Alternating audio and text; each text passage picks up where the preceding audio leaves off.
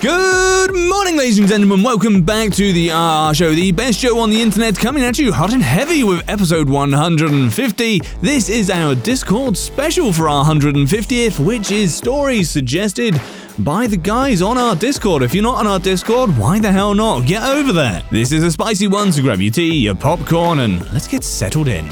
Because our first one, as suggested by Epic Drew 16, posted by Iltree501 on Today I Fucked Up, is Today I Fucked Up by eating ramen before inviting a guy over. Tomorrow, only on Disney Plus. My name is Taylor. Welcome to the Eras Tour. Experience Taylor Swift's record breaking Eras Tour.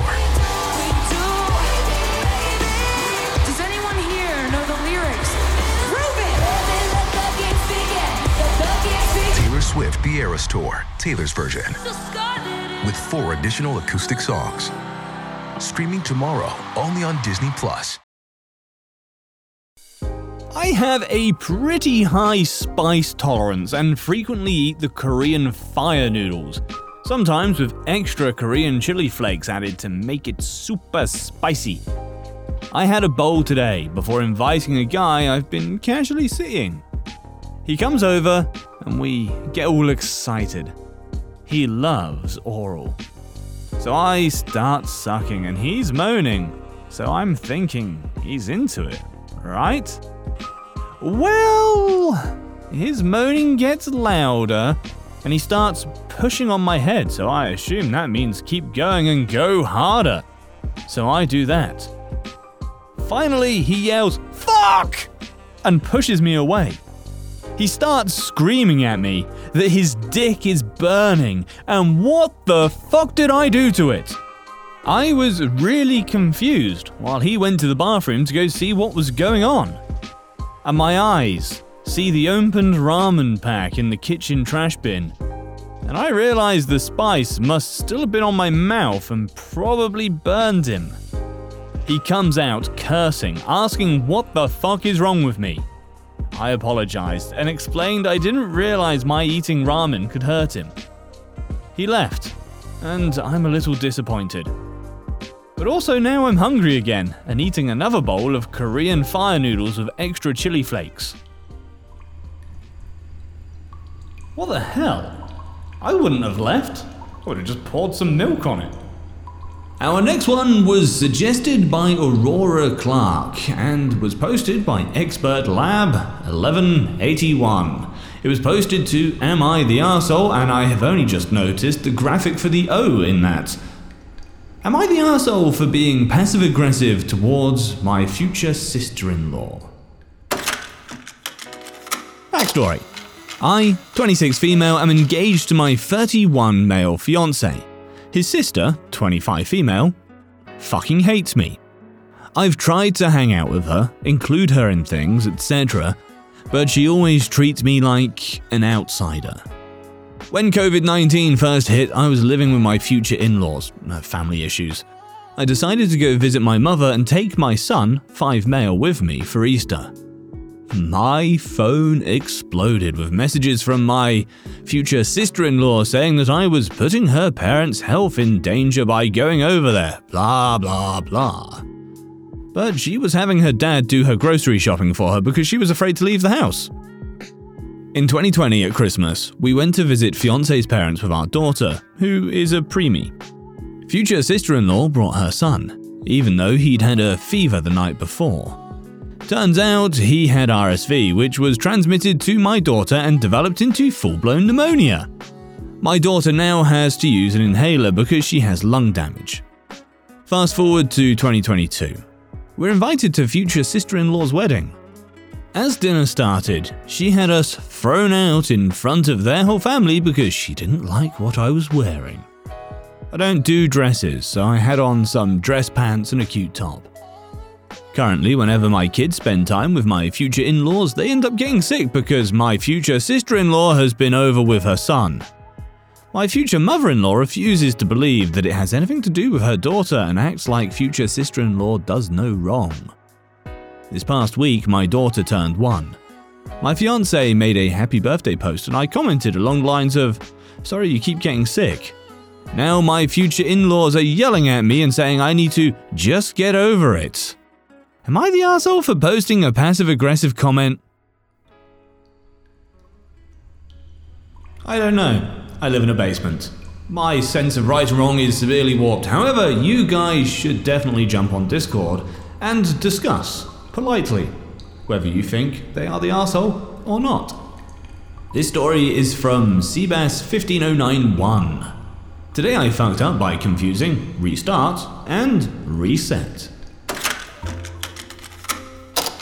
Obligatory, this didn't happen today, it happened very early yesterday morning. I was playing video games on my computer and watching YouTube at the same time, but at one point I started having connection issues, so I figured I'd turn the modem off and turn it back on again, since that usually fixes it. I did that, and it kinda worked, but about 30 minutes later, the intermittent crashes came back. At that point, I figured, maybe restarting the modem from the online portal didn't do the trick. Let me go and physically unplug it from the wall. This is where the fuck up happened. I was sleep deprived and not thinking clearly, and our modem is in a very hard to access corner of the kitchen, hidden behind a still filing cabinet. I could not locate the power cord.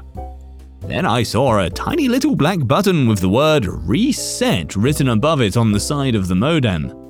My tired brain thought, reset, restart, same difference, right? Wrong. I press the button and I see a 15 second countdown appear on the little display built into the modem. How that didn't make me realize I was messing up big time is beyond me, so I held the button, thinking I was just gonna restart the modem. Once the countdown ran out, I released the button, only to be greeted with a message that said, visit bell.ca slash activation to activate your equipment. That is when I finally realized how much I messed up. I ended up having to call my ISP tech support line at 3:45 in the morning and explain to them that I tinkered with something I shouldn't have and accidentally performed the factory reset on the cable modem. They were able to remote into the modem and set it up again for me. Thank God. Moral of the story if you don't know what the button does, don't touch it. Ah, it's not too bad. I fuck up on that scale multiple times a day. Our next story was posted by Ancient Educator 76. Having a second job won't cut it with me. You better fix that pronto. You got it, dude. This pains me to write. I keep going back and forth as to which of my sentences I should start with. The former or this one. Tears are rolling down this old teacher's face. A rarity. I've had a fairly rough teaching career. In my 16 years of contracted service, I've spent five of those in the school I've been at this year. This is a record, possibly in part due to my eventual kick assedness at teaching algebra, part from learning when to shut up, always, part learning that the students and my care are all that matters, but mostly due to my great rapport relationship with the principal. He gets my quirkiness, knows I'm a great teacher, so he doesn't need to tell me what he has to others, for the most part. And he's as hands off as an amazing principal can be. I finally hit my groove in education when my principal, we'll call him Dr. J, just got his doctorate and now is moving onward and upward. Shit. I'm not sure if this is just a school thing, but he's doing his farewell tour while introducing us all to the new principal. We'll call him not the Mama. Anyone from the 90s who also has suffered from the new boss blues knows my pain and gets this reference. During the tour, Dr. J tells Not the Mama about me, how I'm the hardest, smartest worker and teacher, how I have a great relationship with my students, how they stop by the school to see me years after. He also mentioned in his live recommendation that I have a second job working fast food. Not the mama instantly winces at this. Right about the same time as everyone's favourite teacher, Miss Why Aren't You Paying Attention to My Ironic T shirt, pops out of a sky filled with irregular sized suspenders and stories about someone's relatives that amazingly have no relevance to any person, living or dead. I'm pretty sure she said something to distract Dr. J long enough to give not the mama the opportunity to turn back to me. Like a dad threatening his children into behave while he tries to convince his first date since his wife left him that he's a great dad. He manages to quickly mutter under his breath what confirmed every fear I had about the new boss. Having a second job won't cut it with me, so you better fix that pronto. Reverse Jerry Maguire. You lost me at pronto. You had me at hell no. I despise this person so much in such a short time that it wasn't even an afterthought that, despite my second job being minimum wage, and despite my current job just issuing me a longevity bonus literally yesterday, I would press the biggest, most important malicious compliance button of my life and see how the fuck it goes. Pronto means soon. So that afternoon, I put in my notice that I won't be coming back. Hey, he wants me to only have one job, right? Voila! That's French for check this shit out. Your man OP started going back on SchoolSpring. Two interviews set up for tomorrow via Zoom. Oh, and I'm pretty sure there'll be a juicy update because I just received four missed calls from Dr. J. And I'm going to check my email. As requested by Dr. J, I can't believe I'm leaving. Pretty sure he can't either. I read Dr. J's emails. It was shorter than the text, but both basically said he needs to meet with me to find out why I'm suddenly out. I can tell based on his wording that he suspects it's the new boss, but he's never been accused of explicitly saying anything by email. I didn't give any reason for making the decision, and he begged me not to send anything officially to District until we talk. As we're texting back and forth right now, yes, at midnight, he asks me how I felt about Desert Valley, the district he's going to be the director of pancakes or whatever at. I'm looking into it right now, but I'll sleep on it. Okay, nothing ironclad now, but three schools need an academic advisor for math in Desert Valley. He says I'm a shoe in. Pay scale looks promisingly better too. Update confirmed. Interviewing with two of the three schools for a job that pays me what I'm worth. Fingers crossed. On an unrelated note, it appears that I have people that either really like or really can't stand my writing. Can't please everybody? Not gonna try, but thanks for the input. What I have noticed is that those who enjoyed it will give examples of what they liked. You know, claims, reasoning, and evidence. Very few people who claim I'm terrible give me specifics. I would like to know how I can improve. I swear, it's not just to call out the haters and call them uncreative copy pasta whores. Our next story is in from r slash tales from tech support, posted by he writes, delete everything you have ever built for us. Do you enjoy science, spooky stories, and all things paranormal? We do too. While we would love for most paranormal stories to be true, we are here to tell you that they probably aren't. But that doesn't make them any less fun to speculate about. We are the Spooky Science Sisters podcast. In this podcast, we bring you bi weekly discussions on possible scientific explanations behind the supernatural. Backed up by research articles and other credible sources, we do deep dives into things like archaeology and physics and share in depth discussions with topic experts. Visit us at SpookyScienceSisters.com to listen to a couple of skeptics debunk some of your favorite alien encounters, cryptid sightings, and ghost stories with science, sass, and a significant amount of laughter. Thank you and stay spooky. I'm not in tech support. In fact, none of my job description ever included anything remotely resembling tech support. Yet, life finds a way. As a long-time night shift worker who often hanged out with the local IT folks and demonstrated Tier 1 support skills, looking up error messages, and even Tier 2, willingness and ability to learn and improve, I was promoted to an honorary tech support role. It was a win win, or win lose, scenario for the guys as they could chill at home while on call. In the meantime, I resolved low level on site issues and had something interesting, or at least different, to do in addition to my boring desk jockey job. The following story is not related to any of the above. Plugging VGA cables into desk stations to fix broken computers is not a story, it's business as usual. A few companies later, when the buzzword business intelligence, data analysis, data driven decisions, etc. started to pop up on the corporate bullshit bingo, I was already involved in these things at my current workplace. As usual, my job description had nothing to do with it. But I had to manually create a lot of reports, work with a lot of data. I'm as lazy as it comes. If I have to do the same task twice, I'm going to spend an unreasonable time trying to automate it. The result of my laziness was a Power BI dashboard hosted on SharePoint. Behind the scenes in the shiny charts, there was a giant clusterfuck, as I had to solve issues with the tools I had access to. Python calling SAP GUI scripts to run custom queries, then reading and transforming the data from the resulting exported Excel files just to spit it out again as a new and improved TM spreadsheet. PowerShell to manage SharePoint, then some auto hotkey and auto automate to maximize the chaos. It had a lot of moving parts. I tried to do way too much, but had classes. It was also a horrible mess, but I tried to keep it as organized as possible. Code on GitHub in a private repo, regular and conventional commits, issue tracking, well, written documentation for everything, all the other best practices.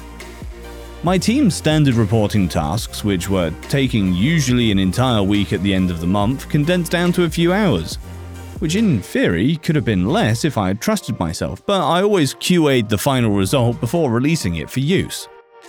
So, in addition to my standard role, which I performed above expectations according to my annual reviews, I was the local BI developer data analyst ad hoc tech support. At every salary increase cycle, I always had to ask for a salary at the top of the range of the role which I had on paper, citing the above reasons. The company always fought tooth and nail, and it was always a painful and a bit humiliating experience. Unfortunately, after a few years, they've decided that now that you've built these solutions, we don't need you anymore. We only need to hire someone to maintain it. You are fired. According to my contract, this would mean I'm still employed for another 60 days. I made sure to double check everything, rewrite some of the documentation to be more clear, refactor the code, especially my early kludgy solutions, made backups on my team's OneDrive, fixed as many issues as I could, etc.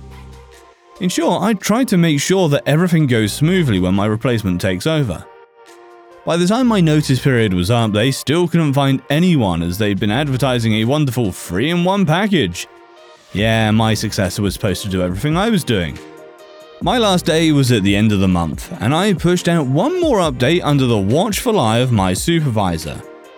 As soon as they saw that everything had updated, security came in and my boss said to delete everything from GitHub as it's an external site and a security risk. I tried to explain that it's tied to my corporate email and it would be best to keep it alive and transfer ownership to my successor. They wouldn't budge, and they told me to delete it. Okay then, let's nuke it from orbit. Told them that there's a local copy, duh, on my work laptop, and also on OneDrive, not in my private folder. They said IT will take care of it. Apparently, that meant a deep cleanse of my laptop without retaining any of the data. While the she's on maternity leave woman's laptop was still in a locker after four years. So the only remaining copy was in my former team's shared OneDrive folder. A month passed and my former boss called me asking for help. They still haven't found a replacement, unsurprisingly. Not wanting to burn any bridges, and because I'm an exploitable idiot, I told them, sure, I'll help. Toss in a steak dinner voucher for two at a local mid range restaurant, and I'll help. They were dragging their feet, despite the fact that my ask was significantly lower in value than what the contractor rate would have been. And I knew they could expense it anyway. After a day or two, they gave in. I hopped on my bike, signed an NDA, got a laptop, and asked a team member to add me to the Teams channel so I can start working. Long live Python, dash m pip install r requirements.txt. Or so I thought. As I started to poke around on OneDrive, I couldn't find my backup folder. After a while, I went to ask my former boss where they moved it to, as I couldn't find it anywhere. Oh, we deleted them. Didn't seem important. We're only a couple of files though, I'm sure you can redo them. Those couple of files were the results of hundreds of hours of experimentation trying to figure out how the various systems work together. Just the pandas part was a couple hundred lines of unfucking data, and without documentation, there was literally zero chance of recreating it in a short amount of time. Can't you just restore it from that online hub thingy-majig? No, not really, as you specifically asked me to delete it, despite my protest. I left without getting my steak dinner. A few days later, they called me again, asking me how much it would cost to make a brand new dashboard.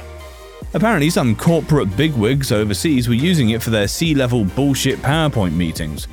Remember, it included global data, and they were pretty pissed that the fancy charts were gone.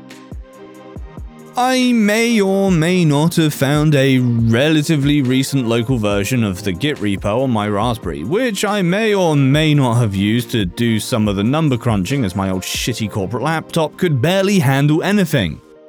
Yeah, Raspberry Pi i4 8GB outperformed it. May or may not have forgotten to mention this obvious security breach, and may or may not have billed out my hours as if I was building everything from scratch.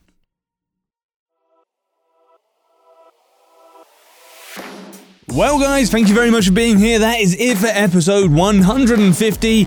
I cannot wait to see you in the next episode. Until then, guys, enjoy yourselves, take care, and peace out.